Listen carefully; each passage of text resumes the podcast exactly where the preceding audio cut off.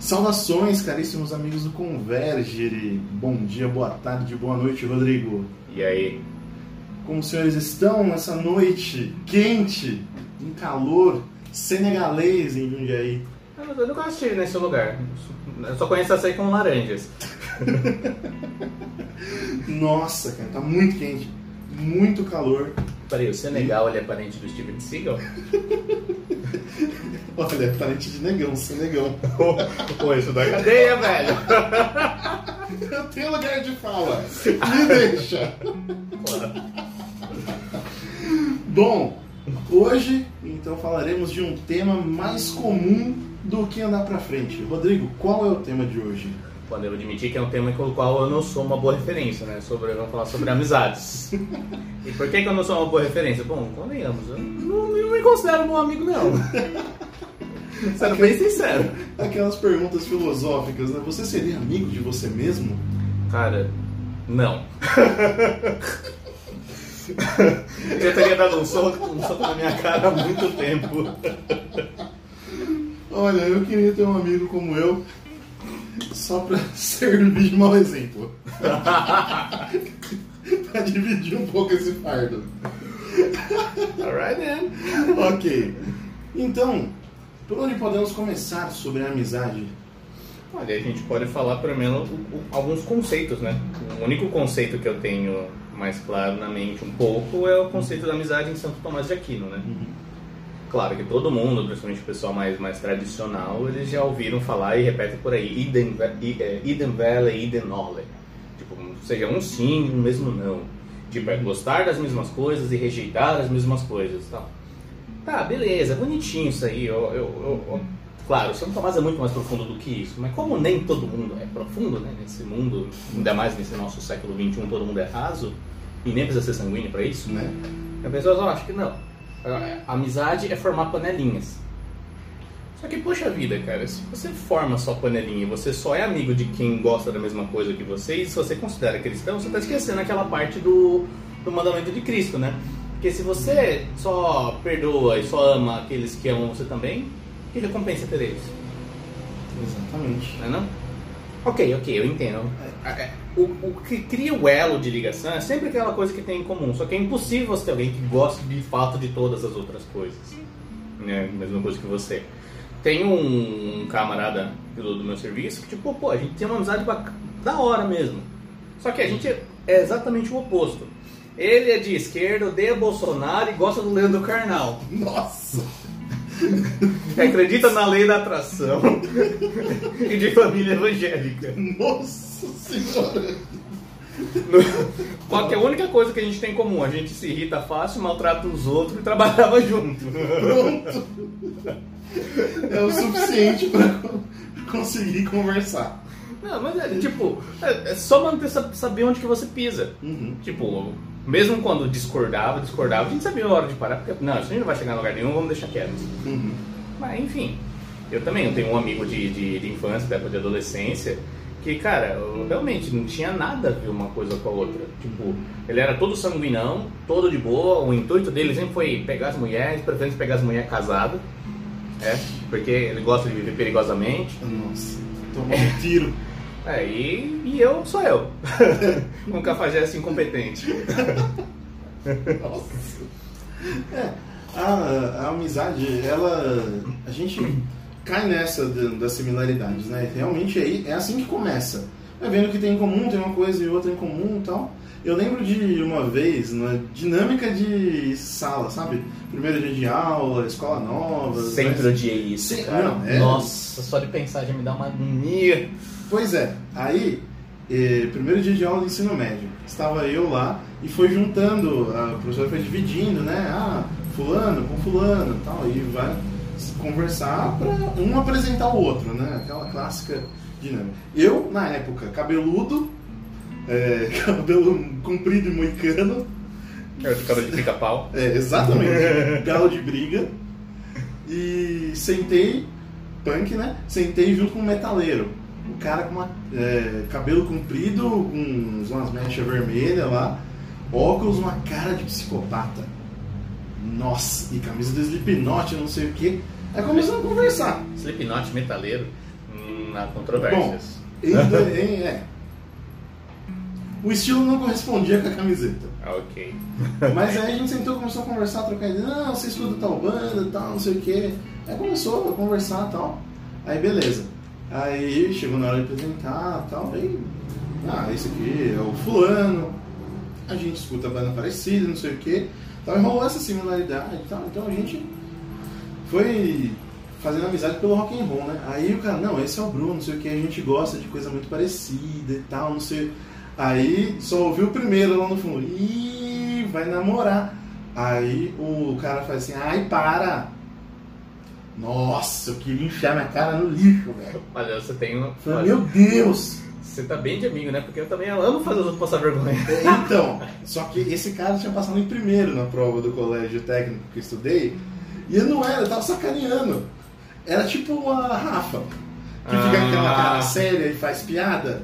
E ninguém quer. Só que era a primeira vez que eu conheci o cara. No terceiro ano, a gente já tava amigo pra caramba, mas. que filha da mãe. Passando vergonha no primeiro dia. Então. É, isso é um ótimo mecanismo de defesa. Comigo funciona até hoje. Eu sei. então, é, mas naquela época eu, carecia de traquejo social pra fazer tal brincadeira. mas. É, só que como, né, como você disse mesmo, né, tem coisas que é, unem, unem realmente e, precisam ir além daquilo de gostar só daquele que gosta da gente. Ter uma amizade. A gente tem algumas pessoas no nosso círculo social que são difíceis da gente atingir. Estão começando a se abrir agora, né? A gente nem precisa citar o um nome e tal. É, mas tá se abrindo igual uma alcachofra, né? Aos poucos. É, mas então, eu não sei, eu não peguei a referência do alcachofra. Mano, alcachofra é uma flor que você come, mas, tipo, é uma pétala, meio, tipo, abre, mas não abre. né? Bom, mas. E, e, é um mecanismo, é, é um negócio muito interessante você começar a partilhar da vida de alguém, ter essa, esse contato, né? E as histórias vão se conectando, vão trazendo experiências, partilhando esse tipo de coisa. Por muito tempo eu fui mestre de RPG. E eu gostava muito de fazer é, o grupo o grupo ficar unido.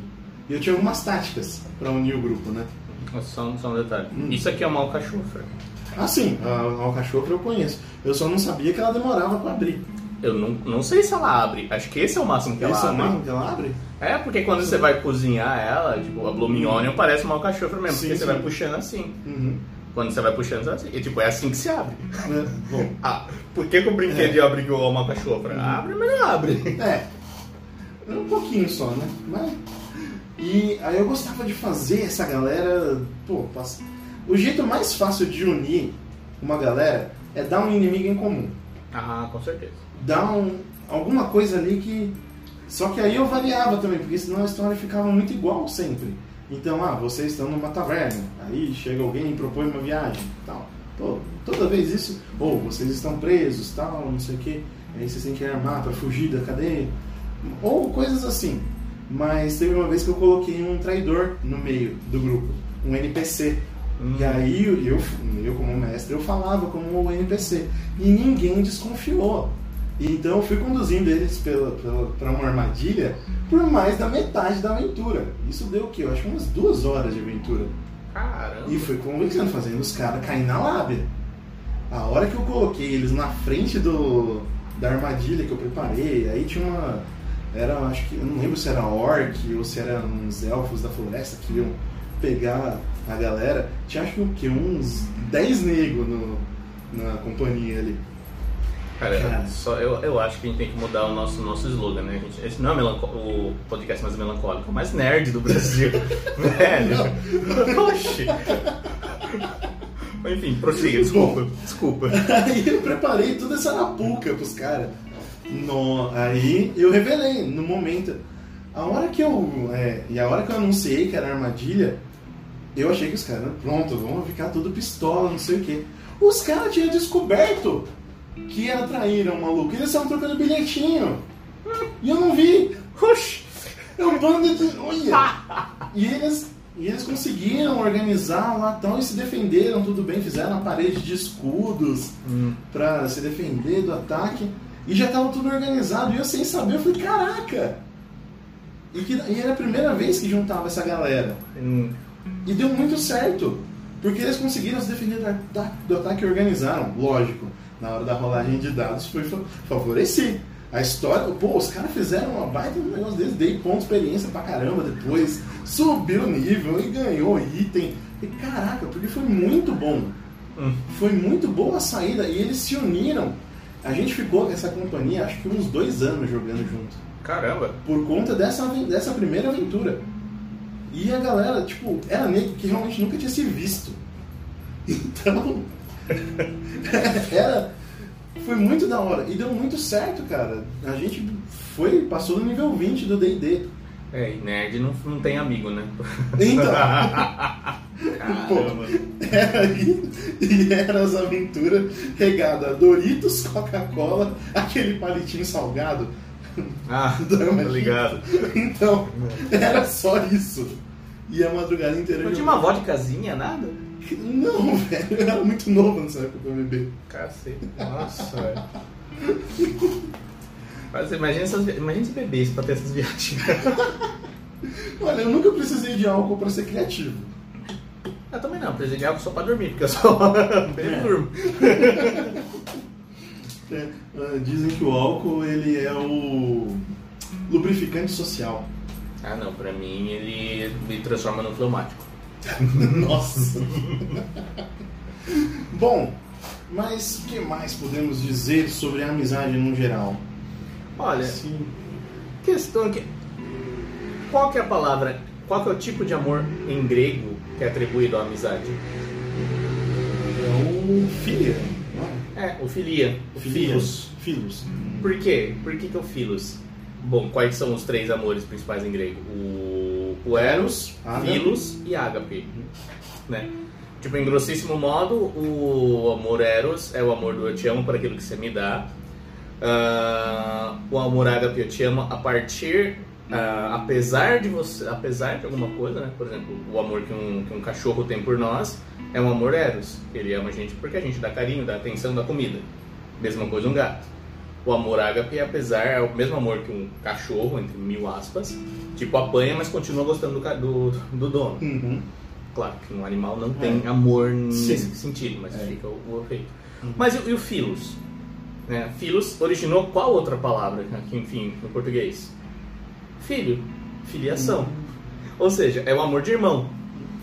Qual que é a grande questão aqui? Onde eu quero chegar com esse, esse rolê todo? É que a questão é que a amizade, na verdade, é uma coisa que se liga de tal forma que é como se realmente gerasse esse laço de, de parentesco, de irmandade. Sim. Porque, por exemplo, imagine se você imagina um grupo de amigos e um deles morre, não é só ele que morre. Morre ele, morre o pouco dele que estava no outro e morre todos aqueles que estavam no grupo. Sim. Porque qual que é essa parte aqui do idem velho, idem educação, bacana, quanto aqui? O- Qual que é a identificação? Eu vejo naquela pessoa, que é meu amigo, uma coisa que eu vejo em mim e que a gente compartilha, e que chega até um ponto que esse amigo tem um pouco de mim e eu tenho um pouco dele. Olha só que Uhum. louco. É muito louco. É, velho. Nossa. É. Eu tô pensando aqui nos diversos grupos de amizade da vida. Não, mas. Caraca, é, realmente é, uma, é, é um laço de irmandade. Que, e outra, esse laço às vezes ele sobrepõe até o sanguíneo. Até o laço sanguíneo. Porque. Eu sou um sanguíneo pensando inteiramente. viu? é o costume. É o laço biológico. Não, então, por favor, sanguíneo, né? Agora que você explicou, tá tudo certo. Mas esse laço, esse é um laço que o laço consanguíneo, ele une pessoas que às vezes tem o laço, é, tem também o vínculo da hereditariedade, sendo pai e filho, às vezes liga um tio com um primo, então não tem esse laço. Aliás, eu falei hereditariedade, mas não é hereditariedade. Eu quis dizer autoridade e hierarquia Ah, tá? Nesse laço de hierarquia. Então, pai e filho tem um laço de hierarquia, mas às vezes irmãos. Irmãos, filhos lá. Por exemplo, o meu pai, ele tem mais três irmãos. Então, o laço entre eles é diferente. E eles, eles mesmo na- durante a formação de cada um, eles foram forçados a ter um convívio ali. Gerou-se uma relação entre os quatro e é isso, é uma relação de irmãos. Mas irmãos que não foram. É, não teve um jeito de escolher. É esse irmão, é esse aí que você vai ter na sua vida, pronto, acabou. E esse laço, esse vínculo, esse conhecimento, ele dá coisas assim, coisas de família que são fantásticas. Um irmão, você sabe que você sempre pode contar com ele, você tá lá junto. Agora pensa, esse mesmo laço com um amigo. Existem amigos que realmente você sabe que deu ruim, pô, vou ligar para ele. Eu cansei de receber ligação de amigo 3 horas da manhã. Os caras trêbado, brigou com a namorada, não sei, ô, oh, me ajuda aí. O cara pra casa lá dormir. Olha, mais uma prova de que eu não sou um bom amigo. Se alguém faz isso, fala, ah, vai caçar, vai cagar no mato. bom, eu sempre fui, eu sempre fui o bonzinho bobo, né? eu também, mas não nesse ponto. Não, mas. É, bom, você engasguei aqui. Eu fui palhaço a vida inteira, né? A mim também falou que eu queria um sapatear em mim, mas fui feito pra ser tapete. Então, é o jeito. Mas os amigos, eles são irmãos assim que a gente escolhe, a gente pode escolher conviver e tal. Então, é engraçado outra coisa também, que os amigos vão mudando. Tem amigos que a gente tem pela vida inteira. Mas, por exemplo, poxa, quem da galera do prezinho que a gente conversa até hoje? Pô, é verdade. São poucos, é raro coisas assim. Às vezes tem gente que a gente, poxa, estudou é, a vida inteira na mesma escola, então a mesma turma, na mesma sala, com os mesmos professores. Então isso gera um vínculo. Mas chega uma determinada hora que isso muda. Quando muda-se de escola, quando se muda, ou mesmo entra na faculdade, um curso técnico, são galeras diferentes. E esse tipo. E, às vezes você está acostumado com um círculo social e essa, esse, essa transição de círculos, de diversos círculos sociais, é engraçado de ver. Sim, e eu experienciei essa mudança aí, mas sem ter que mudar de escola. Hum. Porque eu sempre fui o nerdinho que ficava na frente, andava com os pessoal que era mais nerdinho. Uhum. Daí, eu me, quando eu me revoltei, dentro uhum. da mesma turma, eu comecei a andar com o pessoalzinho mais, mais, mais malvadinho. Você saiu da frente e foi pro fundo da sala. Basic... Não, não, continuei na frente porque por causa do professor sempre jogava na frente pra ficar de olho. Ah. era SESI, pô, SESI tinha essa, é. essa coisa. Uhum. Beleza. Fui zoado, sofri bullying? Sofri, mas pô, foi aí que eu descobri como que fazer os outros passar vergonha e passar vergonha junto é, é divertido. é um mecanismo de Essa defesa. é a saída, é a melhor saída. É, tipo, porque o que é o bullying em última é. história? É realmente coisa de criança. Uhum. E a gente sabe muito bem que criança pode ser cruel. Muito. E as crianças são extremamente cruéis. Se você sobrevive a essa, essa, essa amizade, vamos dizer, tóxica, velho, porra, isso é uma fibra. É o que o Nietzsche fala, né? O que não te, o que não te mata te fortalece. É, eu prefiro que não mata engorda. Bom. Mas é, é, da hora de ver também, porque a criança é muito honesta. Por isso que às vezes é, é brutal e cruel. Ela é honesta e verdadeira naquilo que ela tá vendo, naquilo que ela enxerga. Então. Porque acabei de descobrir que eu sou infantil. ok. Grandes descobertas. Eu lembro que eu, pô, melancó... criança melancólica, o que ela vai fazer? Ela vai ficar quieta lá na turma no canto dela, vai fazer as coisas dela. Então é, era difícil eu me enturmar. E foi isso até o que? Até acho que a sexta série. Né? Até a quinta, sexta série eu tava quieto no meu canto ali, era mais um. Coincidentemente foi a, essa mudança foi uma hora que eu virei roqueiro, né? Enfim. Hum. Mas coincidências. É, lógico. Mas, lógico. mas eu tinha poucos, eu tinha poucos amigos e era principalmente a galera de vizinho, né? Não a galera da sala, a galera da escola era uma e fazia os trabalhos sozinhos, tal. Então eu era um excelente aluno. Eu prestava, não estudava em casa e prestava atenção e tal, e era suficiente. Até que eu comecei a conhecer os canalhas, o clube dos canalhas que tinha lá na escola, que era os roqueiros. Então, como é, eu sempre fui mais alto, com 13 anos já tinha barba na cara, então eu me destacava daquele monte de criancinha. Então foi uma amizade com os mais velhos. E nisso foi gerando um contato mais, mais diferente ainda. Eu tinha muita liberdade em casa, então eu podia sair dessa galera. Então com 13, 14 anos eu estava indo em show em São Paulo, de trem. E, e, esse ciclo de amizade era completamente diferente do ciclo de amizade da escola. E ter contato com gente mais velha quando você é pequeno pode. É, é a linha tênue entre dar merda ou acontecer coisas muito boas.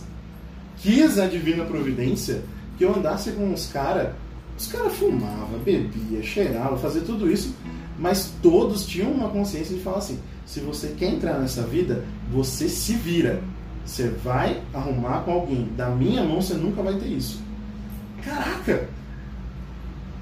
É, o pessoal vê como uma coisa ruim, mas é, é, é, é o princípio da. É, é hipócrita, mas é. Uhum. Tipo, faz o que eu digo, mas não faço o que eu faço. Exato. E tipo, é um aviso que é válido, cara. Não dá pra. Porque assim, pô, eu sei que dá ruim. Você vai. Olha, você não vai querer ser que nem eu. Então, toma vergonha na tua cara. Mas era, mas era um cuidado assim de tipo, olha, eu sei que isso faz mal, mas isso eu decidi e escolhi por isso. Mas você quer entrar nessa vida, se você está vendo e eu fazendo isso, vai arrumar com outra pessoa. Comigo, você nunca vai fazer isso e eu sempre vou falar contra. É muito. Nossa! Num grupo dos moleques bêbados. Eu falei, caraca. É, eu passei por isso também, hum. mas acontece que depois de um tempo já, já virou comum, né? Uhum. Foi com cigarro. Sim. Mas beleza, agora começamos a fumar junto, começamos a trocar. Uhum. Tipo, ok, entrei pra galera por causa disso, porque eu queria ser um rebelde. Uhum. E me enturmei com os rebeldes por causa disso. Sim. Mesma coisa com a bebida. Eu nunca usei droga nessa parte uhum. também. Porque, enfim, eu falei, ah, vai tomar no, é. fora, ah. uhum. Também nunca usei drogas, nunca coloquei um cigarro na boca, cara. Então. Mas você era vegano. eu era estranhede também. Então, feio, que surpresa! Como era meio que o mascote da turma, era um mascote grande, gordo e barbudo, né? Era um panda.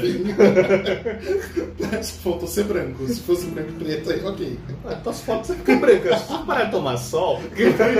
Foi um aumento flash, né? Mas, cara, é, e pensando aqui, realmente, é, era uma galera que tinha muita consciência, assim.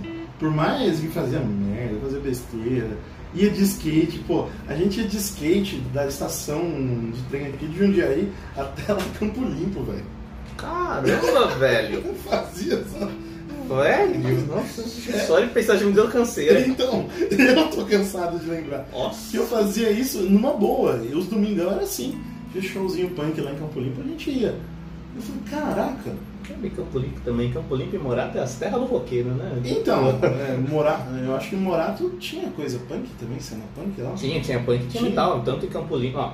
Campo, Campo Limpo, Limpo, lá no Cristo tinha os black metal. Lá embaixo tinha, tinha os true, tinha o pessoal uhum. do punk lá que você ia. É, os punk, os punk de Campo Limpo eu conheço tudo. Se eu ver hoje, eu Aí, lembro tudo da cara. Morato tinha lá, tinha os cantos, tinha, é, era, era os metal também, uhum. metal mais extremo que tinha pra lá. Eu fui pouco pra lá, mas eu uhum. conheço, conheço as histórias.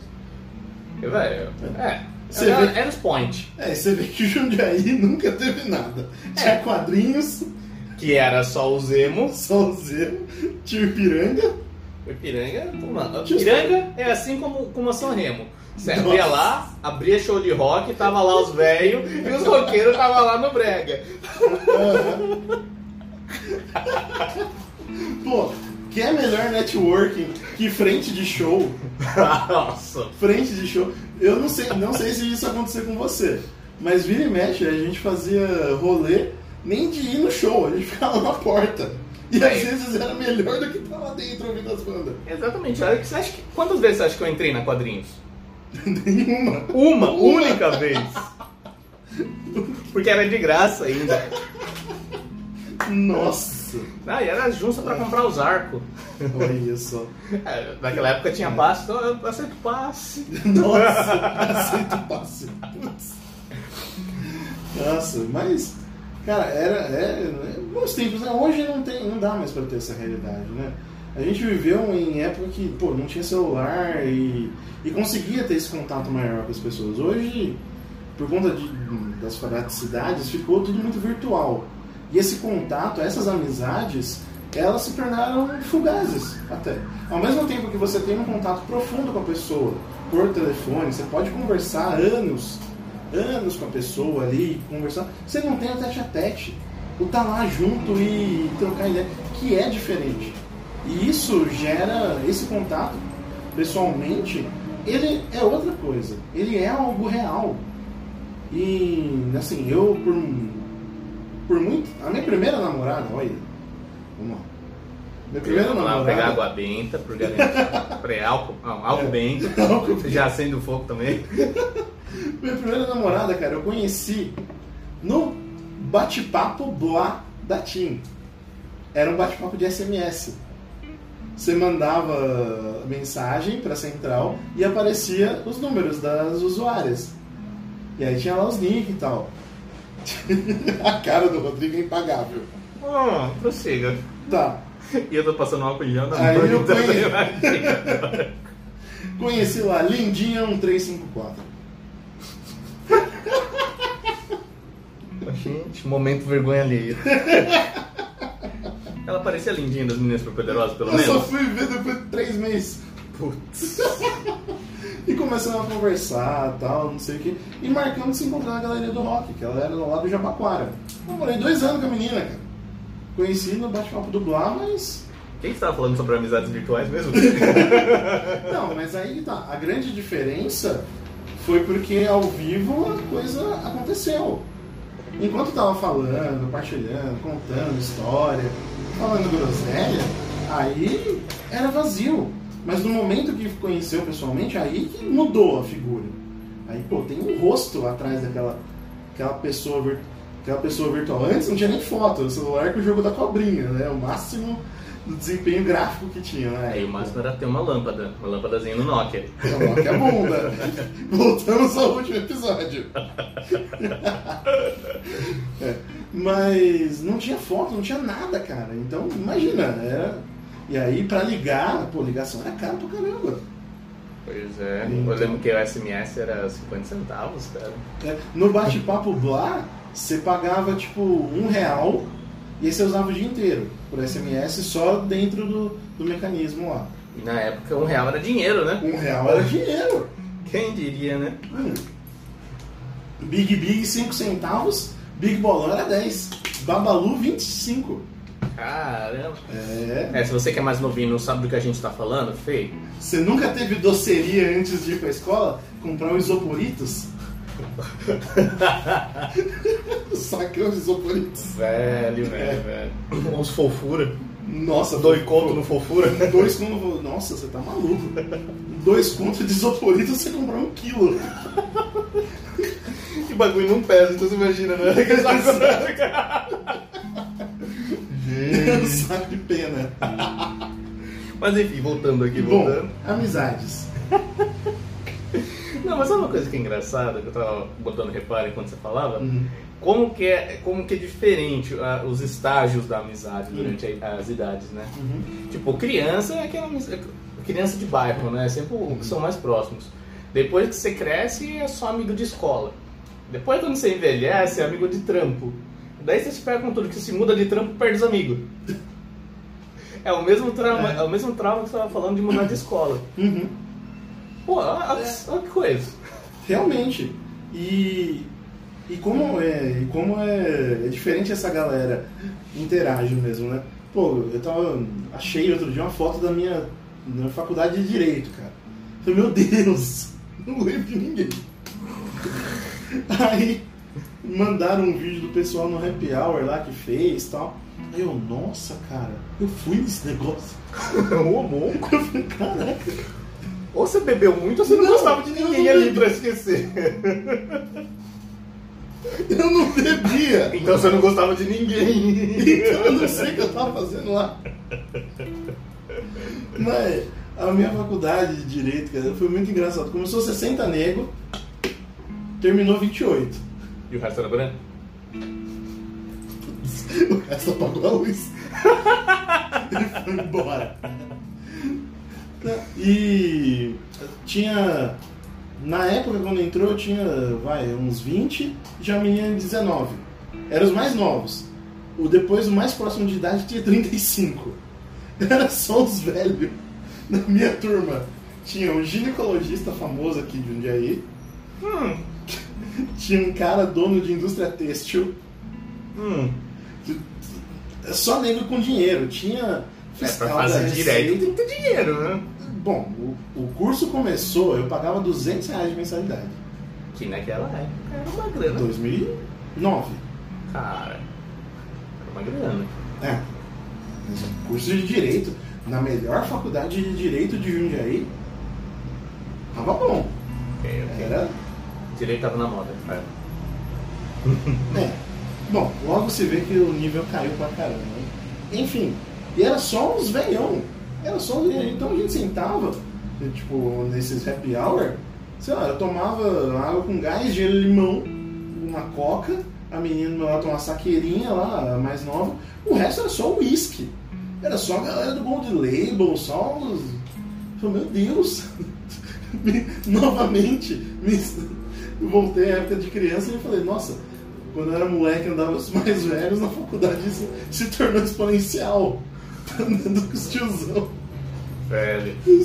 Tiozão falando de ação na bolsa, falando de investimento, falando que o neto, não sei o que. eu- Meu Deus! Mano, tu tá pobre por quê? Perdeu essa oportunidade, velho.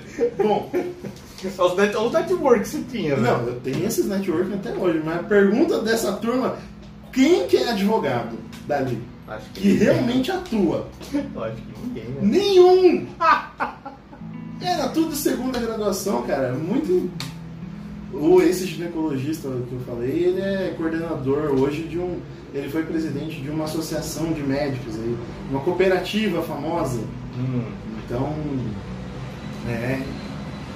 Tenho, contatos eu tenho, network eu tenho, só não tenho para que eu preciso. Então. ok, né? É. Mas tem nego que se formou e é gerente do McDonald's hoje, É. que é da minha turma. Não, é igual, cara. O pessoal da época do, do- da engenharia, todo mundo fazia engenharia, todos os engenheiros estão dirigindo Uber. Não falo nada, Pois é. não, não- não tenho nada contra quem dirige Uber. Uhum, né? Eu mesmo pretendo dirigir Uber um dia, né? Uhum. Porque, enfim, ganhar dinheiro, não- Oh, dinheiro honesto não tem problema. Mas, velho, eles caíram na promessa, não, é a promoção, é a, é a profissão do futuro. Isso foi, cara, todo mundo. Eu peguei um Uber uma vez com um engenheiro elétrico da Plascar. O cara tinha acabado de ser mandado embora, tinha o quê? Acho uns 40 e poucos anos. E falou, cara, mandaram embora semana passada e tô, tô aí, tô no Uber. Eu falei, pô, Deus te ajude e tal, não sei o que. Ele, cara, tá sendo muito mais tranquilo. Eu falei, porra, que bom, que bom. Pois é, aqui, tá é um off-topic, mas isso só É. prova a teoria de que essa mania do brasileiro de que você tem que trabalhar das 8 às 5 ou das 9 às 6 e se você é pago para cumprir horário, te deixa muito castrado, Uhum. muito pouco produtivo. Sim, com toda certeza. É. Mas, é, Enfim, eu fecha o queria, é, queria pegar aqui um gancho sobre a amizade, que também tem um outro, um outro círculo social que gera umas amizades diferentes também, que é a- são as amizades da igreja. Elas, Sim, elas têm particularidades. Elas têm particularidades ali que. Porque, teórico, na teoria, elas visam criar amizades santas, amizades virtuosas. Porque os exemplos são santos. Quantos santos amigos que a gente não tem na, na história, né? São. Santo Antão e Santo Atanásio. São João Paulo II, Santa Teresa de Calcutá, é. São João da Cruz e Santa Teresa d'Ávila. Uma amizade por carta ainda, que, que loucura, né? Pois é, aí. É, São Gregório Nazianzeno e São Basílio. São Basílio. São Basílio Magno, os dois santões também. Tem é, um santo prepara o outro também, né? como São João, São, São João Bosco e São Domingo Sávio. Também teve essa relação de mentor e mentorado ali, que foi apresentado. Então, na teoria, essas amizades que, de hoje entre a galera da igreja tem que ser um espelho dessas amizades santas, né? Porque visam ajudar os outros a levar para o céu. São João Bosco mesmo tem uma frase: ande com pessoas virtuosas e serás virtuoso também. É, já que diz, diz com quem anda, eu te direi quem é, ué. Exato. Mas aí, ainda bem que você mencionou um negócio que chama aí, ó, teoria. Exato. Em teoria. Porque, velho, eu lembro das minhas. Eu, sou, eu era da renovação, cara. Uhum. Então, com quem que eu tinha amizade ali? Também era com os velhos. Até porque, quando eu estava no meio da, da- da- das coordenações da cidade, eu andava com os velhos. com, com quem que eu peguei mais amizade? com o único melancólico ali que ele mais reclamava. e o melancólico, tipo, eu tive a certeza do melancólico, como que se identifica o melancólico? Pelo muxoxo. Sabe o que é um muxoxo? O que, que é um muxoxo? Sei lá, você me chama pra. Vamos, vamos, sei lá, vamos dar rolê no shopping? É. vamos, né?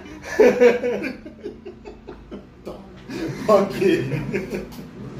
Então, é. Mas enfim, beleza. Também, também foi por causa da questão do, do inimigo comum. Olha só. Quem era o inimigo comum? Ah, tinha o capeta, tinha o cara lá. tinha as brigas. Ô, oh, tô falando mal do céu, tá falando mal de mim, tá falando mal do meu amigo. Aí, ah, não sei o que é lá. Não, e pior que parece que quando fica adulto, as tretas ficam mais, mais, fica mais feia do que quando é criança, quando é adolescente, velho. Sim. Parece que perde o filtro. Uhum. E, e, cara, na boa. Quando eu tava no, no núcleo de grupo de oração, contra a minha vontade, obviamente, né? Porque uhum. eu só vou para núcleo e para coordenação contra a vontade. Nossa, velho, eu, eu detestava, porque eu não tinha paciência. Não era todo que todo mundo tinha, tinha medo de mim, cara. Nossa. Era mas, temido. Mas, é, mas eu fazia. Pô, tem, nossa, fazendo isso tem, tem que mandar mensagem pra trocar ideia, cara. Tipo, Marcão, que era coordenador da cidade, já digo, todo mundo, só os velhos. Eu só fazia amizade com os velhos. Porque realmente, não, tava ali de firmeza. E todo mundo assim falava, não, nossa, o Rodrigo é tão inteligente. Não, é que vocês são burros. nossa, isso é horrível. É horrível quando a gente se, senta no, no lugar e começa a conversar. Nossa, mas como você é inteligente? Eu não, eu sou uma anta.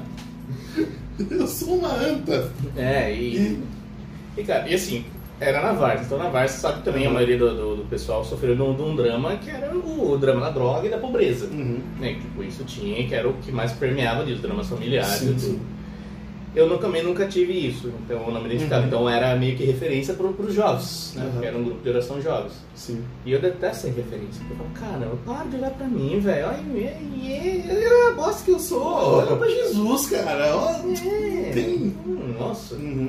E, e a Bruna também sempre batia, não, você tem que ver, porque as pessoas, elas respeitam. Sai você vai por quê? A culpa não é minha se elas fazem isso. Elas fazem o que querem, não é minha culpa. Ora, bolas. Não, mas essa, essa parte de grupo, grupo de oração e grupo de jovens, também eu tive uma vivência lá no grupo de jovens que eu, eu fui pegando galeras diferentes, né? Então o grupo ainda que eu fazia parte tem a palavra amigos ainda no, no nome. Então era um grupo que era conhecido na diocese por ser muito amigo, mas muito amigo entre si, não participava de nada de coisa diocesana. Formava de... a panelinha que eu acabei de falar no começo. Não, é, mas, então, isso até era falado lá no grupo, que era uma imensa panelona que cabia todo mundo, né? Então, mas tinha algumas coisinhas lá dentro do grupo. Então, como eu fiquei 10 anos no grupo de jovens, já entrei velho, saí é. mais velho ainda. É, eu te entendo. O grupo de jogos também pra mim é uma, é uma, uma perdição, é uma maldição, porque eu não consigo me livrar. Pô, cara, traumatizei esse domingo, velho. Cara. Cara, a Helena, ela tem 12 anos.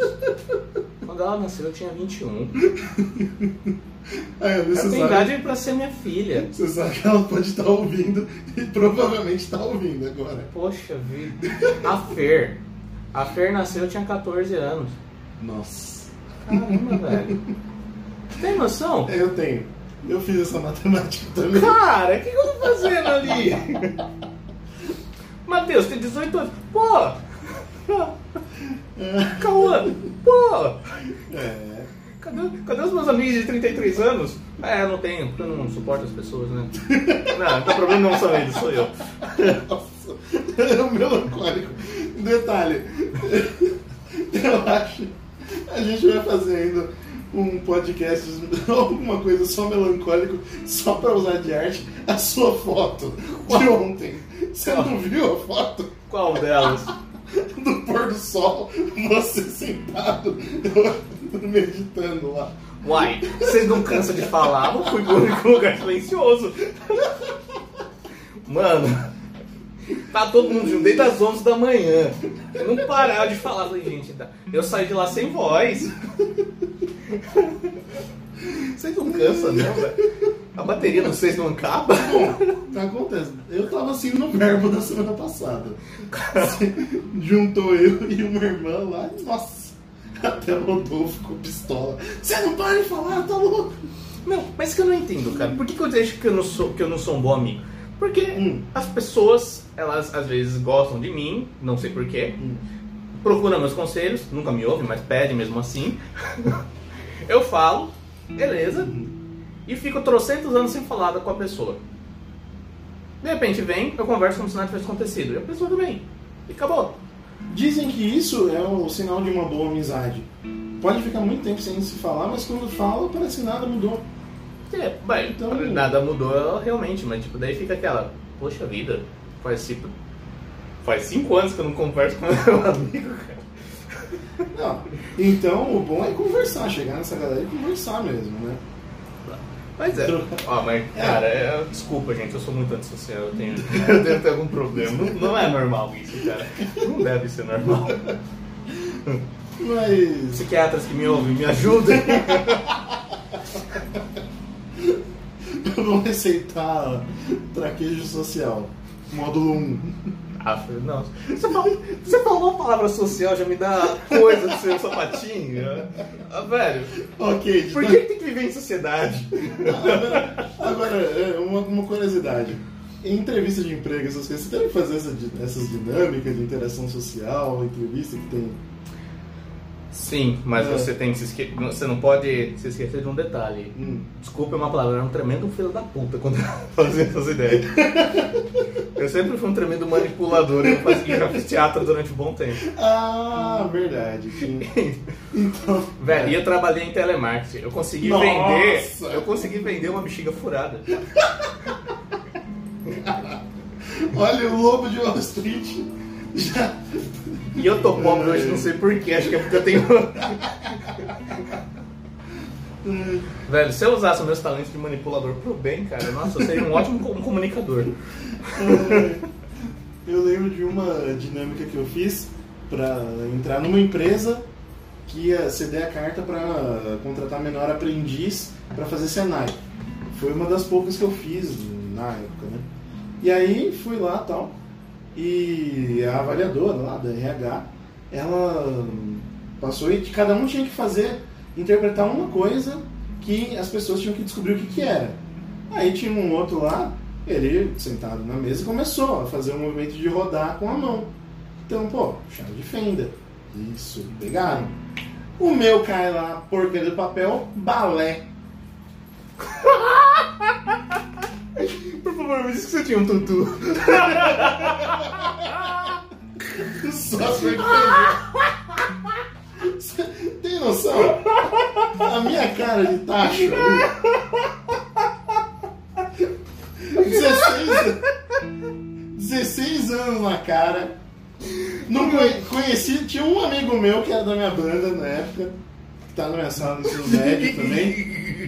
Detalhe, esse amigo meu é hipocrisia, o apelido dele.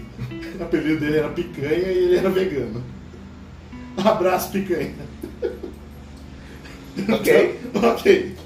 Mas enfim, aí eu olho aquela merda de papel, balé. Como é que eu tiro da mente você? Eu vou fazer um desenho pra postar no feed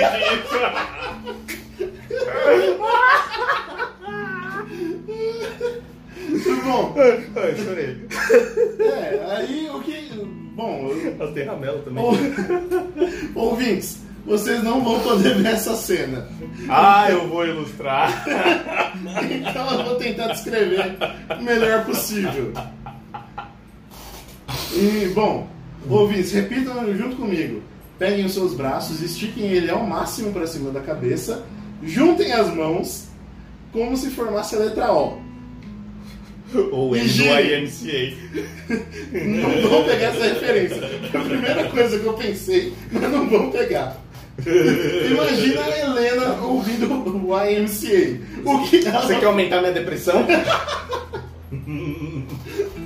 Bom, aí eu fiz isso e rodei na cadeira duas voltas assim, todo mundo, balé, balé, balé.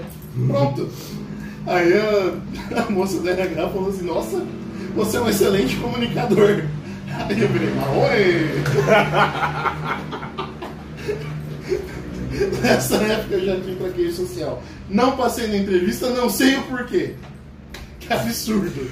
Ó, ó, oi, eu acho que eu tenho, eu tenho uma dica, uma, uma, uma suspeita. né? Ai, meu Bom, Deus do céu. mas. Enfim, são cenas, cenas lamentáveis. Mas a gente Só falou desse negócio, esse negócio que a galera não lembra. Tem uma página no Instagram que eu sigo que fala sobre masculinidade e tal.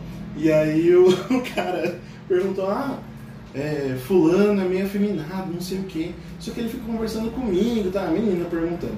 E aí não sei se eu confesso que eu gosto dele e tal. Aí o cara postou a foto do Severino olhando. Só postou isso. Isso, meu bicho. Exato. Aí eu mandei, eu mandei mensagem pra ele e falei assim, irmão, você acha que essa galerinha vai, vai saber quem que é o, seu, o Severino? Os caras malemar sabem o nome dele, não vão nem saber que é o Paulo Silvino. Aí ele falou, puta merda, é verdade. Vou fazer uma enquete, abriu a enquete. 89% não sabia quem era o Severino. Eu falei, meu Deus! Meu Deus! Vai ter um lado positivo, o pessoal tá assistindo menos Globo. Comecei a acreditar na Globo até hoje. Só Ah, faltava só. Sei lá, velho. Mas isso é uma bichona. Ai. Bom, mas gente- eu entrei nesse tema do, do círculo de igreja, né? Porque eu queria contar como a gente se conheceu. Hum, então a gente se conheceu, beleza, a gente foi. Eu fui forçado a pegar e tocar violão. Gente, eu acho que eu sou uma pedra, porque eu- tudo que eu faço eu sou forçado, velho. Sempre jogado, arremessado. Gente, deve ser muito ruim ser eu. Olha o melancólico. Não, não é, não é toa que eu sou tão chato, cara. Jesus, Marichos, eu acho que eu vou terminar esse Bom. podcast em depressão. Nossa senhora. Mas a gente se conheceu lá por causa de um grupo de jovens, né? Uma freira amiga nossa chamou a, a minha galera ali e o senhor e sua esposa pra conduzir esse grupo, né? Então a gente ficou pra música, né? A gente já tinha mais essa vivência e ficou lá. Aí, pô, na minha cabeça eu pensei, ah, é um canal que é um casal que era da renovação. Então eles vão manjar as músicas pra caramba e tal. Aí eu fui lá com toda a bagagem de grupo de jovens lá, guitarrista, moleque tal. E aí, chega. A hora que eu vi você e a Bruna, eu falei, meu Deus, são idosos. Tem cara de. Não, vocês não tinham cara de RCC. Eu falei, não, vocês são muito certinhos pra ser RCC.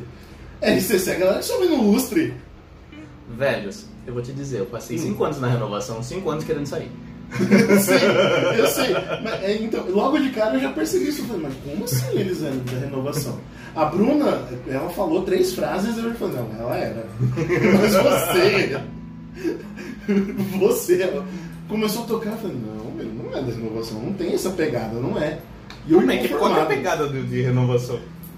Cara, músico de renovação é sempre. Ou sempre se chacoalha. Ó, pequena participação especial aqui. Ouvi meu nome. Eu ouvi meu nomezinho? É.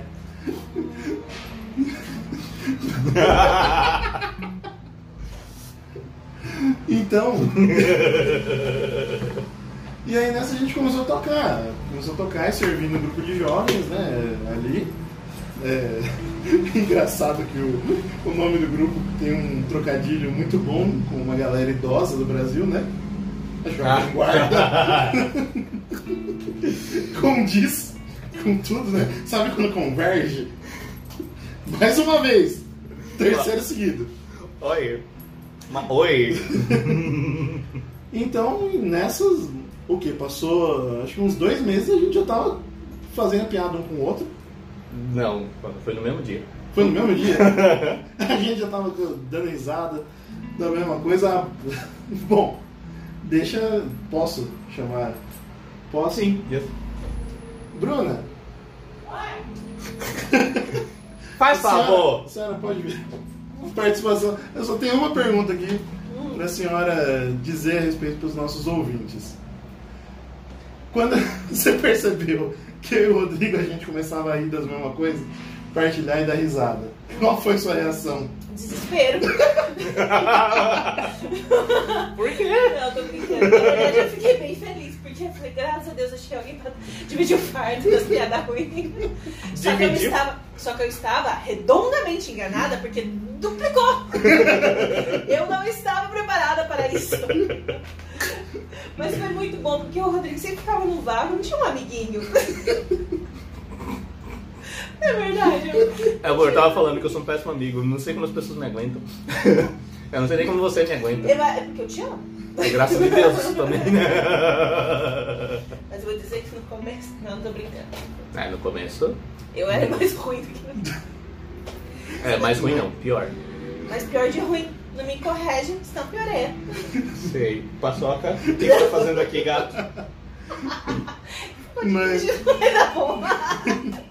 eu lembro principalmente quando a Bruna falava: Como pode? Vocês são irmãos diferentes. Vocês são irmãos de pai e mãe diferente. Vocês têm tudo a mesma referência. Vocês completam a frase um do outro. Como pode? Não, e Não. quando. e quando não. Não, ficou muito romântico isso, mesmo. Mas assim, Ai, para. completar a frase do outro. Para. Não, mas era muito engraçado. Quando, quando acontecia uma situação, o Rodrigo só olhava assim pro Bruno, aí os dois achavam, não precisa nem falar, porque os dois já tinham pensado a mesma piada. A parte mais engraçada foi um dia que a gente tava no carro indo pra barragem e a gente começou a cantar Pet Cemetery. Verdade. I don't wanna be buried. Ai, verdade. As cabecinhas.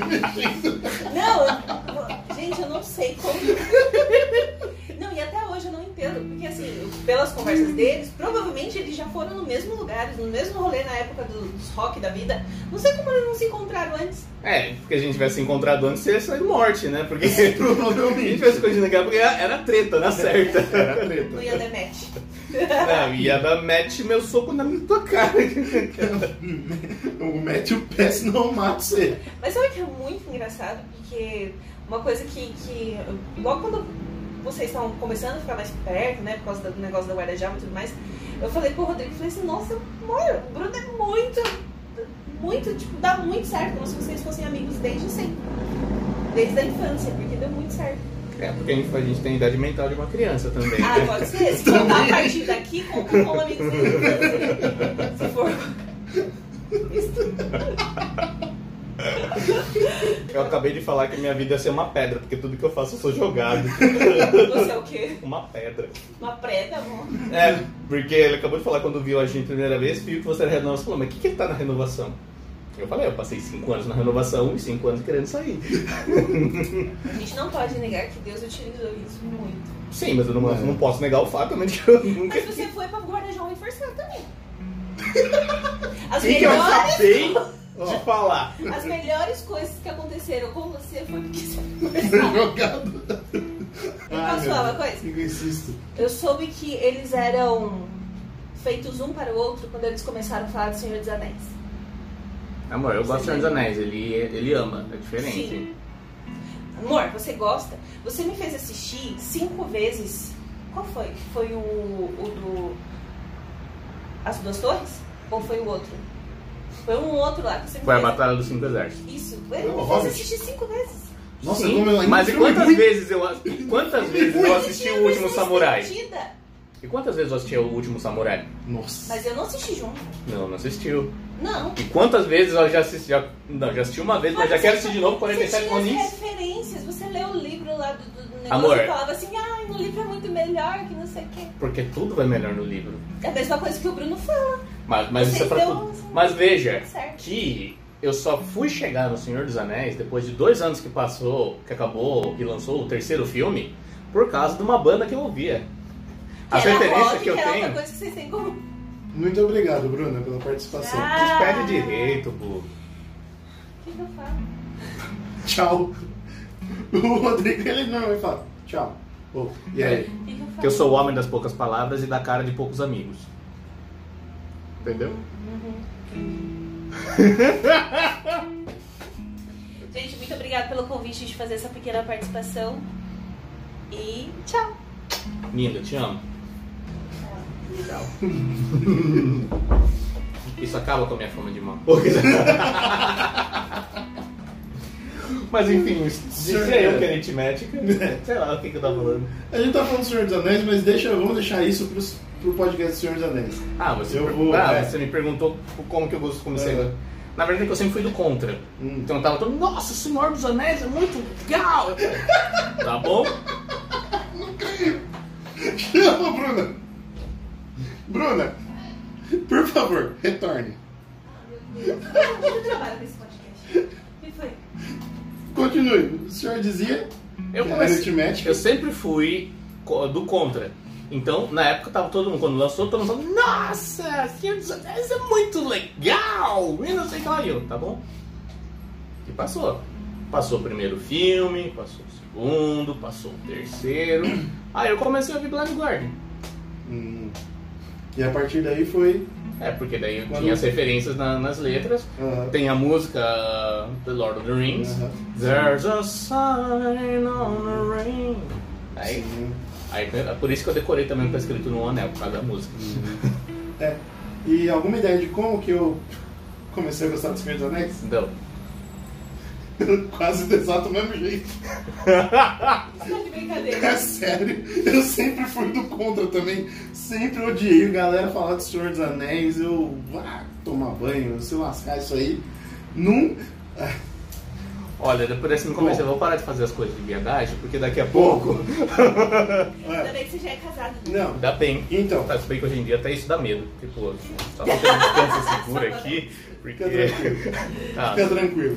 velho, O... o seguro morreu de velho. Fique em paz.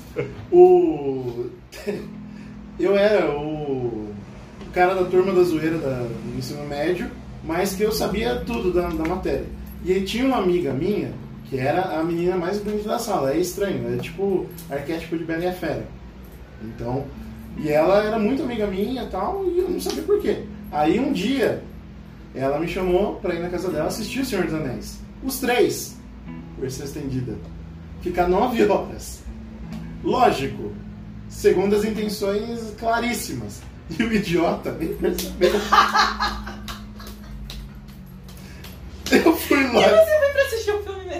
E você assistiu o filme? Calma. Eu fui lá e eu dormi no sofá. Você dormiu? Eu dormi no sofá. Parece alguém que eu conheço, não é mesmo? Eu dormi no sofá. Amor, eu só durmo no filme que eu não gosto. Nos que você gosta também, amor. Mentira, eu não dormi nos 47 Ronins. Eu não tava aqui pra ver. Então, quem viu, viu. Quem não viu, quem tem vídeo é montagem e risadas. Não acredito que você Né? dormiu. Graças a Deus, dormi. né? Ó, o anjo da guarda te ajudando aí. Olha. É, enfim. Mas depois disso nunca mais. Na época não existia Netflix, né? Porque... Não, eu tinha alugado do box no, na locadora. Nossa. Eu dormi ela. Diz que era DVD, não era fita. Não, era DVD. Ah, tá. Era DVD. Ah, tá, porque senão ia ser Fita de pedofilia. 3 horas, imagina? Era Nossa, duas fitas cada. Nossa, é. Era duas seis fitas. fitas, imagina? Uhum. Caramba. E aí, nessa eu dormi lá, acordo babando no prato do sofá. Tava. Acho minha irmã gêmea ainda.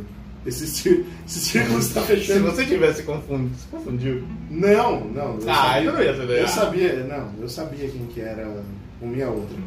E ela tinha uma irmã mais velha ainda que também estudava na mesma escola que a gente. Tava todo mundo assistindo você babando no sofá. Também. e depois dessa, no fim das contas, só depois de velho, no terceiro filme do Hobbit tava lançando. Que você foi entender o porquê que ela te chamou pra ir lá. Não, que aí eu dei uma segunda chance pro Senhor dos Anéis. E aí eu comecei a assistir tudo. eh, Era véspera de Natal e eu tava assistindo o filme lá. E Ah, eu acabei de lembrar três. de um detalhe. Eu li o livro antes de assistir o filme. Nossa, E eu li no volume único. Eu demorei uma semana pra ler. nossa, cai- calhamaço. Mil páginas. Uhum. Era isso, era só mais essa similaridade aí dos do contra. Bom, É, só tá muito de muito witness. obrigado. Hã? Ela tá muito de witness. Então o quê? Witness. Witness Houston.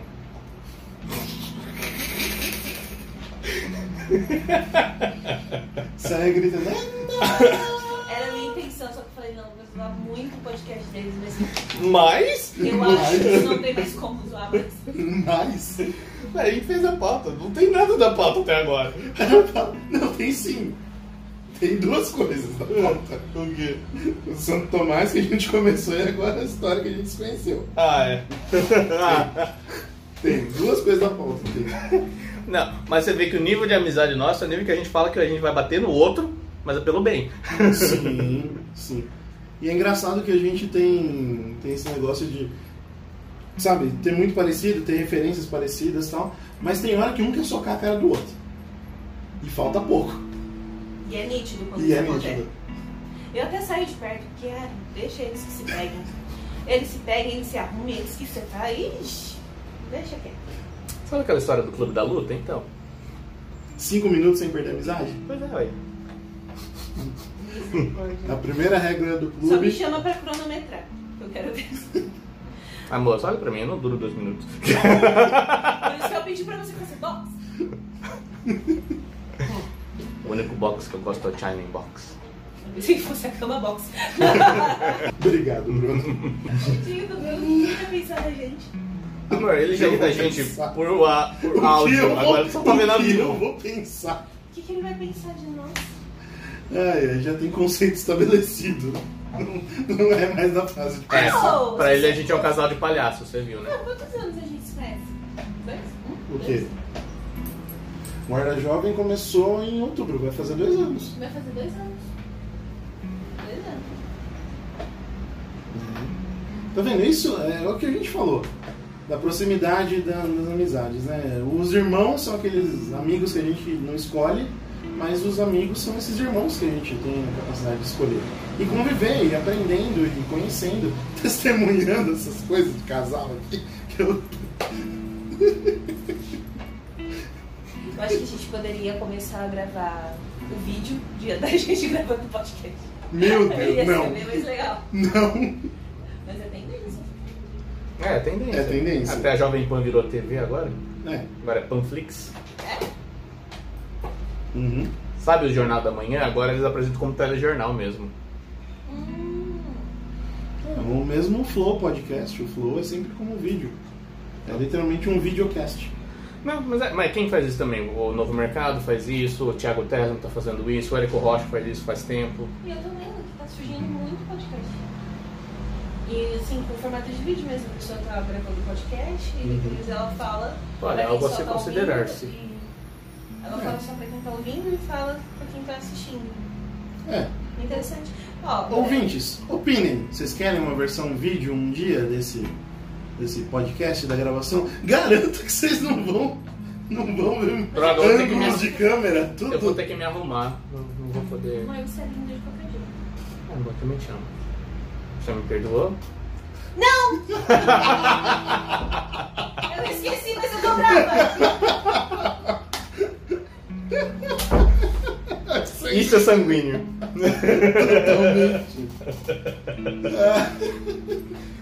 Não, mas falar sério, a parte mais divertida da nossa amizade é que você ri da gente pra caralho. Putz, com certeza.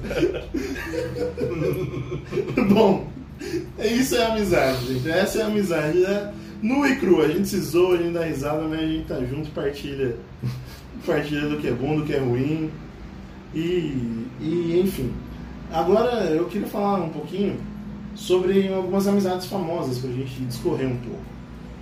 A primeira delas, que eu acho que a gente pode falar bastante, é uma amizade bem abusiva. A nossa? Não, graças a É, Deus. porque na vida eu sou o House. Olha, eu sou tonto que feito o Wilson, mas. Bom, ok. Então, Dr. House e Dr. Wilson. Era pra você colocar um trechinho aqui. É, eu vou. Eu...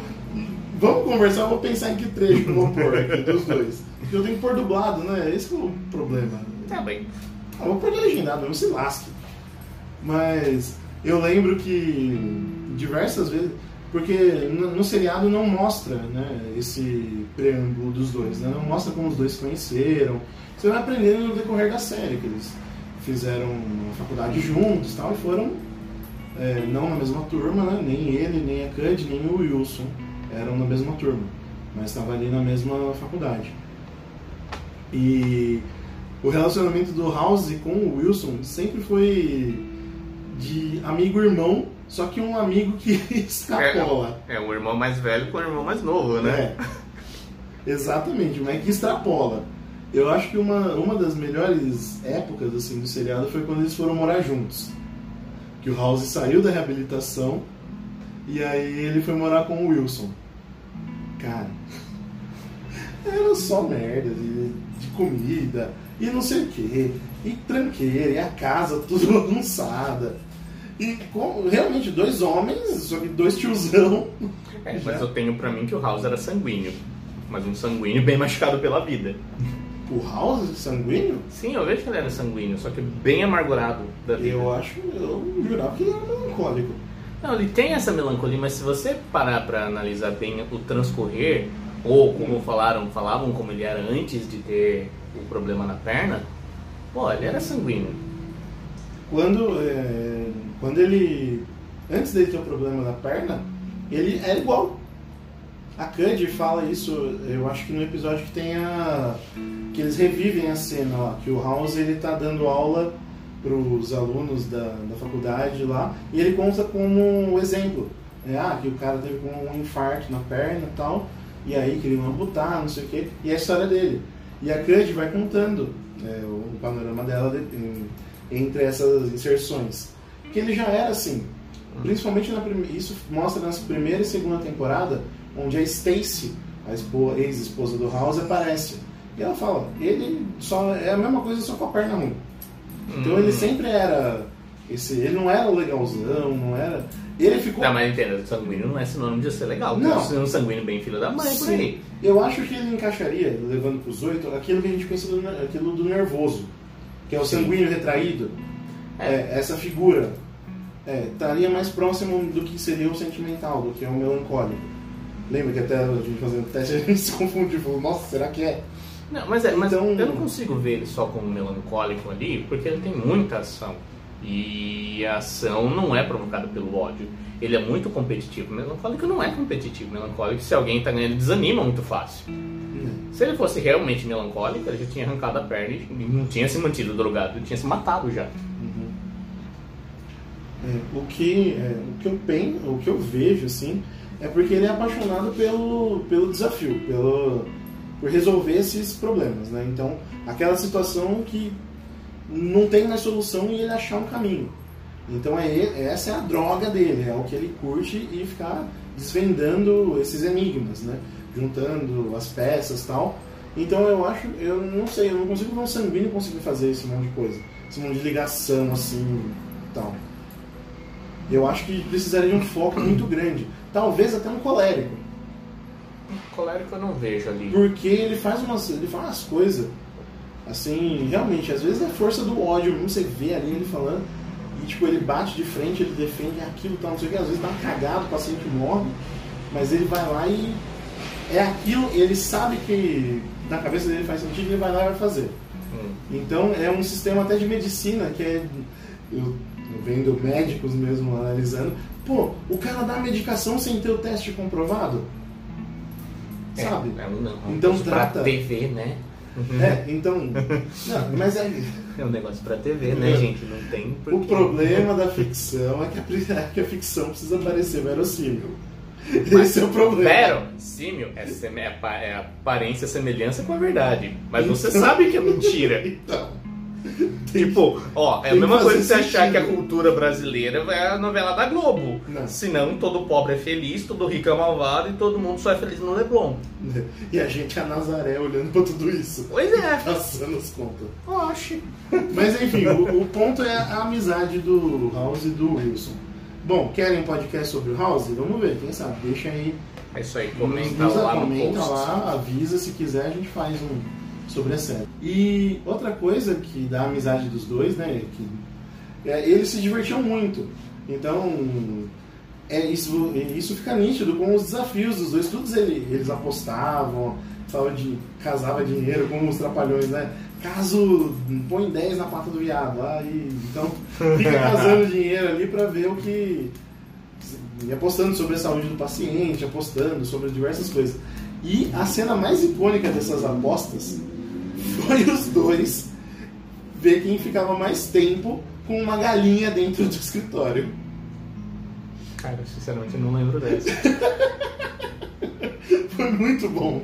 Porque era um episódio até que o, o Robert Sean Leonard, que é o ator que faz o Wilson, ele tava meio brigado na série. Então ele apareceu duas vezes só no episódio. Então, o que acontece? Fica, você ouve barulho de galinha o episódio inteiro. E tipo, nossa, mas por que tem uma galinha? De onde vindo esse barulho de galinha? E aí o. O que acontece? Ele vai passando, acho que passa uma semana, eles com a galinha dentro do escritório. É, cada um, uma em cada sala. E aí o House não aguenta mais, ele manda um cachorro. Pega um, um cachorro treinado pra pegar a galinha do Wilson e sai. E ele subir a galinha, pega, vem o segurança bravo tal. De quem que é essa galinha? Não sei o que. Aí o Wilson, é do House. E rodou, cara, e rodou inteiro o House lá. Is that a chicken?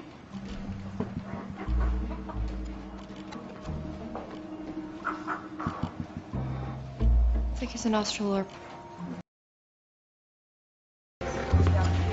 Can someone please explain to me what House and Wilson are doing with those chickens? They have a bet to see who can keep a chicken in the hospital the longest without getting busted by security.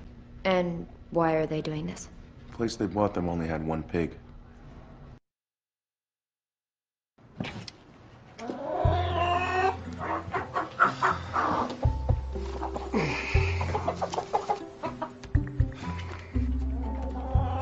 Isn't that House's chicken? Disgusting beasts. I don't know why I ever agreed to this bet. So call it off. And lose $20? The picture of the spoils. Your bird recover okay? Physically, yes. Emotionally, it was a long night. Next week, ferrets.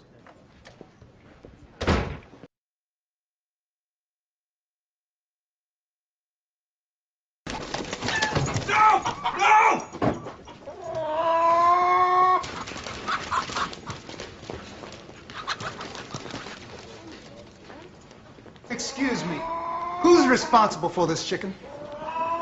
Does anyone know who owns the chicken? That bird belongs to Dr. Gregory House.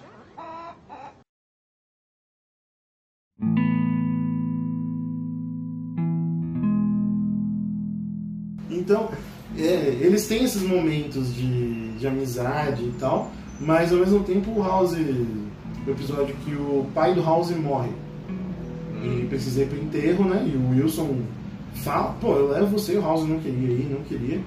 E aí o, o House joga a chave do carro do Wilson no bueiro pra não ir. Faz o Wilson pegar uma multa de excesso de velocidade. Aí o guarda para, vê que tem um mandado de prisão do, do Wilson e leva ele pra cadeia. Leva o, leva o Wilson preso por. E era um, um negócio, um embrólio jurídico lá que não tinha, não tinha dado baixo. E aí ele- o Wilson conta, né? Não, porque foi. O pai dele faleceu, ele tá fazendo tudo isso pra escapar. Aí o policial bravo, você tem que ir no enterro do seu pai. Que absurdo! Como assim? Eu vou escoltando vocês. Aí a cena do carro de polícia rasgando na via e o Wilson atrás do carro. E o House vai embora. pra ir no enterro do pai. Então essa relação dos dois, ela é, são extremos assim muito grandes. Então numa hora os dois estão se batendo, estão saindo na porrada, e no outro estão brigando com as galinhas lá. Em um episódio eles ajudam um cara a se matar, porque o cara acordou do coma e o filho dele estava doente, ele precisava doar órgãos e ele ia voltar pro coma, né? Então ele se matou para conseguir doar os órgãos. Foi um negócio bem. E os dois cúmplices ali. E engraçado que o Wilson faz o álibi dos dois ali. E no final, o final spoilers agora no final de House. O Wilson descobre que ele tá com câncer terminal. E o House ia voltar pra cadeia. E o House ele simula que ele se matou. Um fogo, tacou fogo na casa tal. E o Wilson ia ficar sem ninguém, né? Sem o melhor amigo dele. E aí o House ele finge que se matou. E o, e o Wilson chora a morte do amigo e tal. De repente chega uma mensagem: Ô, oh, vamos andar de moto? E aí o House ele fugiu da, da cadeia, não, fingiu de morto para não voltar para a prisão e poder aproveitar os últimos dias com o Wilson. Aí a última cena da série são os dois de Harley Davidson e Marlboro Man ali de moto indo fazer uma viagem, uma road trip. Então, poxa, o House foi um canalha por muitas vezes, mas no final ele se sacrificou, vai passar o resto da vida na cadeia e mais vai aproveitar o último momento com o Wilson.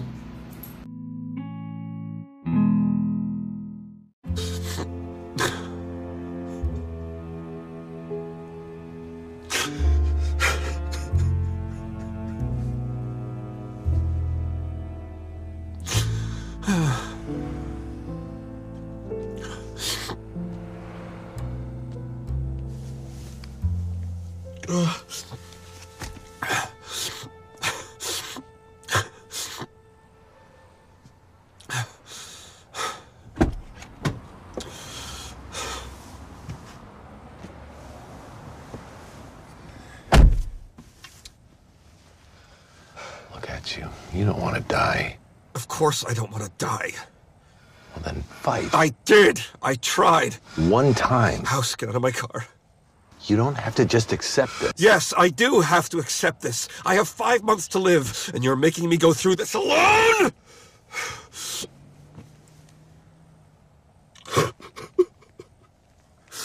I'm pissed because I'm dying. It's not fair. And I need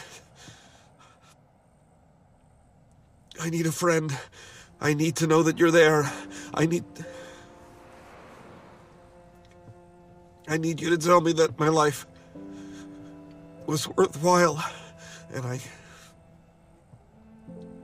I need you to tell me that you love me.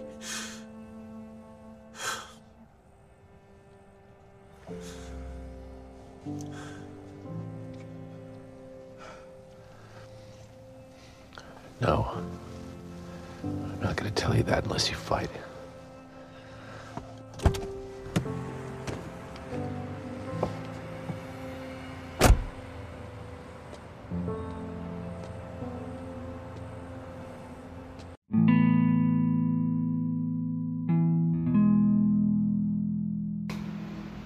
Foi uma redenção. É. É. De certa forma foi. Não, dos modos do House é algo que condiz com, com o personagem. Condiz com a história dele. Ele faria uma. Vai se ferrar a vida inteira pra passar dois meses com o Wilson? Vai. Aí vão pegar ele e vão vai tacar na cadeia de novo. E ele vai ficar sem o Wilson, e aí? Quem vai ser, a voz da razão então, dele? Então, Quem vai ser o grilo falante? É, já tinha ficado sem a Cud e já ia, ia ficar sem o Wilson também. Então, é sobre quem? Forma. É ótimo. O Forma, é um pela saco, eu sei. O Forma também é outro que sofreu no mundo House. Mas essa amizade é, tem, tem nuances assim muito, muito interessante de ver. Porque o House ele é essa figura do, do gênio indomado, né? o gênio louco que faz o que está na cabeça e tal. Fizeram até uma série com um médico autista, né? The Good Doctor tentando emular essa situação do House. É a mesma coisa, só muda que ao invés do cara ser antissocial, ele é um autista. Hum. E aí colocam ele como um gênio lá que faz. Só que ele não tem o traquejo social por conta do, do problema de saúde, né? Então tenta emular isso. Mas não é tão bom quanto. Hum. Então, ok. É. Mas essa relação de amizade, ela demonstra essas nuances, né? E ela é muito caricata. Mas também a gente tem outros dois personagens que têm uma relação de amizade belíssima. Belíssima. Frodo Baggins e Samwise Gamgee. É.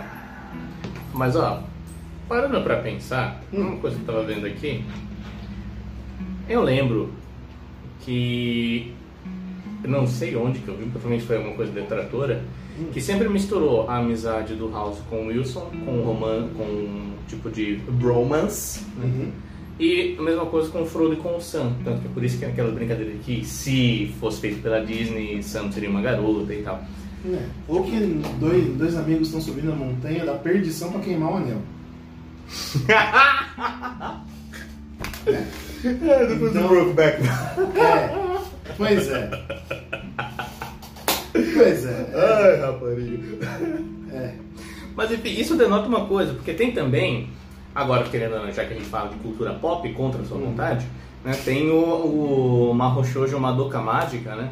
Ou Puella Magi Madoka Mágica, que é um anime de, de É. Mahou, não, não foi grego, foi latim. é, um anime com um nome latino, vai entender. E que é sobre Mahou Shoujo, e Mahou Shoujo tem essa amizade, né, uma amizade feminina, e realmente confundem também tudo com romance. Porque o pessoal, a gente tá num, num- mundo tão conturbado, tudo é tão erótico, que não conseguem suportar a existência desse amor filos que a gente estava falando. Porque qual que, é, qual que é a grande, grande jogada? Só é amor verdadeiro se tiver amor carnal in- in- incluído. Do contrário, não existe nada dessa, dessa, dessa coisa. Qual que é o plot da, da Madoka Mágica? É, são garotas mágicas que na verdade elas são manipuladas por um, por um ser extraterrestre que dá poder para elas. Só que no fim, quando elas estão cheias, são, chegam no seu limite, quando elas, é, quando elas realmente chegam no seu limite dos seus poderes, elas viram uma bruxa. E essa bruxa é o que elas derrotavam, o que elas matavam. Então quando, tipo, é um bagulho bem sombrio, não é um marrochô de lá Sailor Moon, é uma coisa bem sombria, bem filha da mãe. E uma dessas volta no tempo pra, pra salvar a Madoka, né? Só que daí no final eles também fazem toda essa questão de ah, é um amorzinho e não sei o que lá, e bababi, bababá. Tem um seriado mais novo que é o da Hannah, que é. chama Hannah, que é uma menina su- superpoderes. Tipo, é muito adolescente. Tem essa amizade. E eu lembro na época de escola que realmente. Putz, agora a gente vai. A gente já volta pro Frodo e pro Sam. Tá. Sempre vamos passar pra parte da diferença Fazer entre amizade aham. homem e mulher. Uhum. Porque era normal na época de escola as meninas andarem abraçadas, uma deitar no colo do outro, uma no colo da outra, é, fazerem tudo junto, ouvir muitas dessa proximidade. Que não tinha no, no, no, no menino, lá do menino.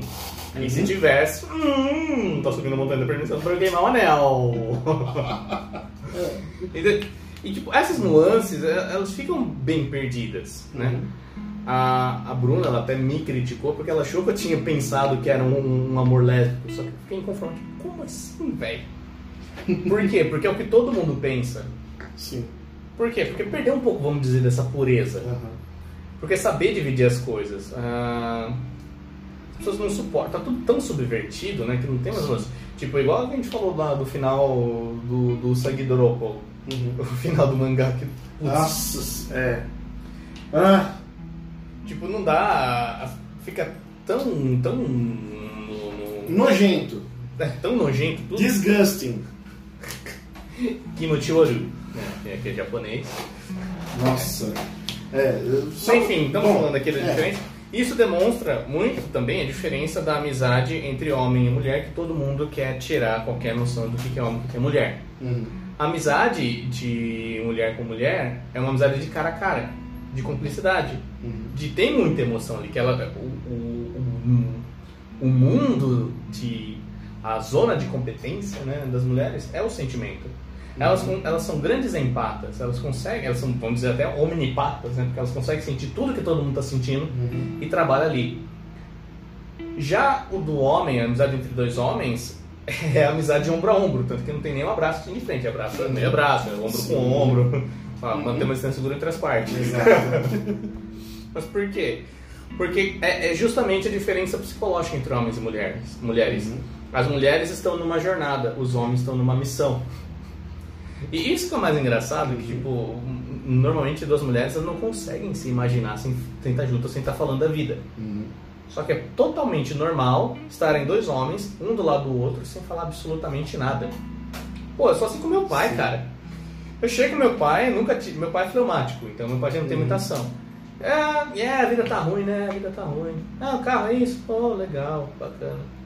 E fica lá, sem fazer nada. Uhum. Só curtindo a presença do outro, tava Sim. ótimo. Isso aí, ou precisa vir mais, tal. hum, volta e satisfaz a relação, né? Isso é, é algo que é, é gratificante, né? É, e agora pensando bem, eu realmente agora eu sei a quem eu puxei minha, minha, antissocial, minha meu, como é que chama? Minha, meus- minha síndrome antissocial. Hum. Porque meu pai também ama ficar sozinho. Tem uma vez que a gente tava numa festa de fim de ano, o fim do ano passado, na casa da minha irmã, e tava todo mundo da família, né? Sim. E a festa de família que tinha todo ano, mas só eu não ia. Finalmente eu fui. E o meu pai tava lá fora, ouvindo a música dele, vendo, vendo a porca ser cozida, sendo assada, a leitoa. Falei, "Pô, Caraca. Tipo igual eu olhando o pôr do sol. Olha, verdades estão sendo reveladas, então não tem problema, é só genética. Tipo o pai do Daik na varanda tomando saque. Basicamente isso. Uhum. Olha só. É essa mesma relação. né? Olha, obrigado pai, te amo. Sei que você não vai ouvir, mas te amo. Ai, mas é algo, é algo realmente bacana de, de se tratar mesmo essa diferença da amizade masculina e feminina, né? E realmente, o quanto que tá deturpado isso, porque diversas vezes eu conheci meninas que não tinham nada de lésbicas, começaram com esses negócios, começaram a ver de outro jeito e estão aí, viraram sapatão. Confundiram tudo. Confundir tudo, exatamente. Estão confusas e, e vão, poxa, nessa carência de, de uma afetividade, de uma proximidade, estão se entregando nesse ponto. Porque Então- confunde toda a cumplicidade com sexualidade, velho. Exato, velho. exatamente. E aí que tá, a geração de hoje ela é muito carente de afetos, não, porque não sabe ordenar as coisas. Não E sabe vê maldade pôr- em tudo. vê maldade em tudo, tudo cai nessa hipersexualização. Então, ah, fulano tá. É, é um pouco daquilo que você fala, ah, não seja muito gentil comigo, porque senão eu vou gostar de você. É, então é isso, aí a pessoa é um pouquinho educada. Pô, é, eu lembro que tinha uma comunidade no Orkut, ô velho, comunidade do Orkut que falava, sou legal, não tô te dando mole. Nossa, verdade. É, e, e, poxa, é verdade isso. Você só tá sendo bacana, não tá fazendo nada assim de exagerado. Nossa, eu já sofri tanto com isso, cara. Porque eu sou, eu sou gente boa. Quando eu Sim. quero, só que no um a um. Só que nessa proximidade, eu sempre achava que tava dando em cima das meninas. Pois é. E, poxa, é, eu também já sofri muito disso. Nossa, ai, não sei o quê. Não, e outro, pô, um parêntese aqui.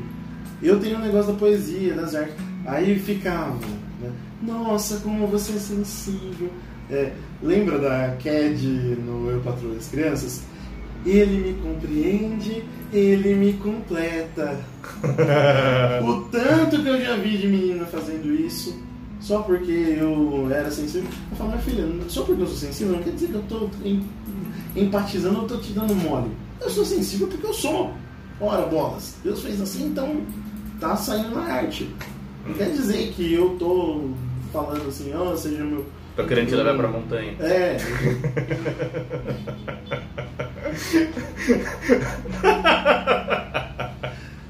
Mas enfim.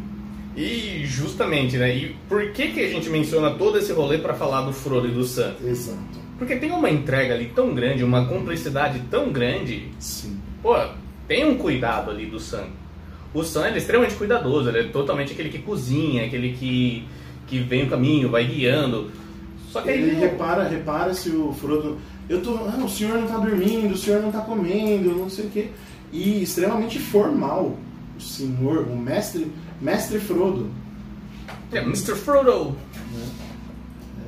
Então, ele tem todo esse cuidado, esse zelo, mesmo de cuidar do Frodo. de- Porque ele sabe, o Frodo tá lá sentado alisando o anel.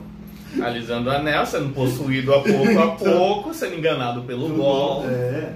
Então, ele, ele toma pra si essa responsabilidade de cuidar. Ele assume um papel de Daikishi, né? Claro. Então ele cuida, mas. Mas ele faz esse papel e ele exerce isso dando a vida. A cena do navio de novo, que a gente falou lá no podcast Temperamentos. Que ele vai lá, tá lá no barco, não sei nadar, mas tá indo lá. O Frodo não vai se Ah, sozinho. É. É. Ou, ou também a cena da Laracna. Sim. Da Lara- Essa cena, poxa, o Sam, ele, um hobbit, ele não é guerreiro. E a Laracna lá vai, prende o Frodo e tal. No livro, essa cena é muito mais tenebrosa, porque é, a cena toda é descrita como escuridão total. Uhum. No filme não tem como passar isso. Imagina, você vai ver a tela escura. É, e ali também, o máximo que eles dão é a nojeira de encher tudo de teia. Sim, agora você imagina um lugar daquele tudo escuro, que nada, não tem um, um raio de luz. Você sai andando e totalmente, tipo, tem um negócio, acho que já aconteceu, já deve ter acontecido com você, você acorda de madrugada, tudo escuro, você consegue ver o relance das coisas. Uhum. É acomodação sensorial, você consegue. É, são- Acomodação sensorial. Tava tentando Sim. lembrar esse, esse termo. é. E são várias coisas que convergem para isso. Olha, segunda vez no podcast. E por quê? Você tá num lugar que você se lembra, o... existe um pouco de luz vindo, então você consegue. é, o cérebro ele faz duas coisas. Ele se lembra de onde estão as coisas e com um pouco de informação que você está tendo, ele reconstrói. Então é, é um negócio magnífico. Nem isso poderia, porque ele não está num lugar que ele conhece e está completamente escuro. Não tem um raio de luz. E ele lá e vem a porca de uma aranha imensa e praticamente mata. Porque o, no livro, realmente, ela parece que o Frodo está morto. O veneno da Aracna ele faz esse efeito até do coração parar de bater. Mas o cara continua vivo e tal. E o Sam, heroicamente, vai lá com a, a luz da, Elendil. a luz de Elendil, isso mesmo. E vai com a espada, vai, mete a espada na Laracna e. É, vai com a espada dele, de Tom Bombadil, e a Sting. Mas, ó, só uma curiosidade. Eu prefiro um nome, o outro nome da Laracna. Qual que é Ongoliath. Oh, verdade. Ongoliath. É muito mais bonito. É Nossa, muito tem mais uma banda com o nome de Osgiliath também. Os- por causa da cidade. por causa da cidade. Uhum. Nossa. Mas pensa, essa figura da aranha ainda é tenebrosa, só fazendo. Bom, Senhor dos Anéis, né? A mãe dela era uma, uma Maiar também, como o Gandalf. Então, o que acontece? Só que ela, perversa por si, ela escolheu uma forma. Ela escolheu a forma que mostrasse o que é a essência dela. Um ser tenebroso, uma aranha. Tá, mas por fim, ela é da mesma raça das aranhas do Hobbit? Não, ela seria uma mãe. Por A exemplo. mãe de todas aquelas A aranhas. mãe, é. Ou a rainha, mas, a um, né? é, mas a Ungoliath. Essa que eu tô falando é a mãe da Ungoliath. Hum, Eu não lembro o nome, o nome dela. Porque ela era uma Maiar, mesmo que escolheu essa forma. E outra, ela devorava luz. hum, Então tinha umas árvores que emitiam luzes ali. Ela devorou todas essas árvores, acabou. Aí ela arrumou encrenca com os também. Foi. Uma, uma, Silmarillion, né? Contos do Silmarillion. eu nunca li o Silmarillion. É. A única coisa que eu sei do Silmarillion também é por causa do Blind Guardian, por Ah. Nightfall in Middle-earth. Então. Mas tem muita, tem muita coisa que, que é bacana. Mas, voltando ao foco. O Sam, ele tem esse cuidado e essa entrega, cara. Ele dá tudo. Dá tudo sem, sem medo e vai, cara. E em momento algum ele trai a confiança do Frodo. E ele fica pistola com o negócio do Gollum e não pode fazer nada.